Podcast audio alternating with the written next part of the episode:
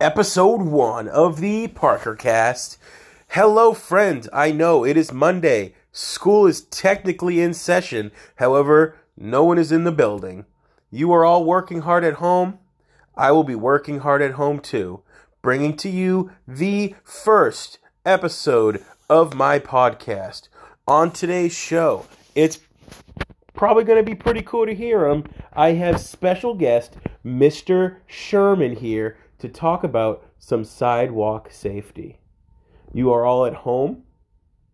You are all working hard, getting as much done as you can.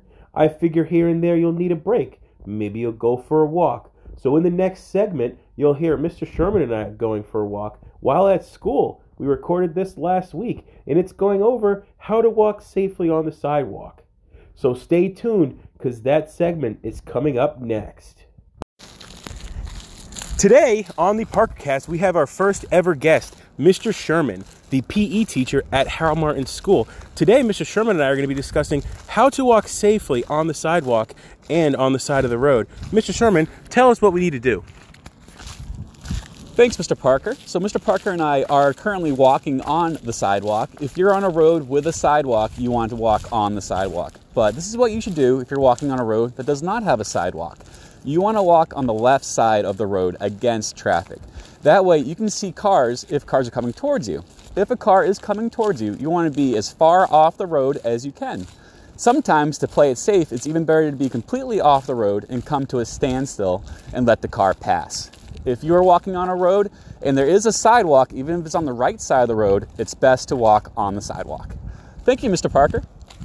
Thank you, Mr. Sherman. And once again, just to reiterate, when walking on roads and a car is coming, you want to make sure that you get out of the road and to the side as much as possible. And it is always a better option to stay on the sidewalk. I'm going to conclude today's episode with a thought that I'm having. All of the staff at Harold Martin really appreciate all the students working hard today. And I just want you students to know that you are allowed to take some breaks today. Just like at school, when we have snack break, we have a recess break, we have lunch, find time to get your work done as well as take some breaks. Go for a walk, get some fresh air. I heard there's even a possibility snow's coming. Maybe see if there's enough to make a snowman. Find time in your day to get work done, but also find some time to play.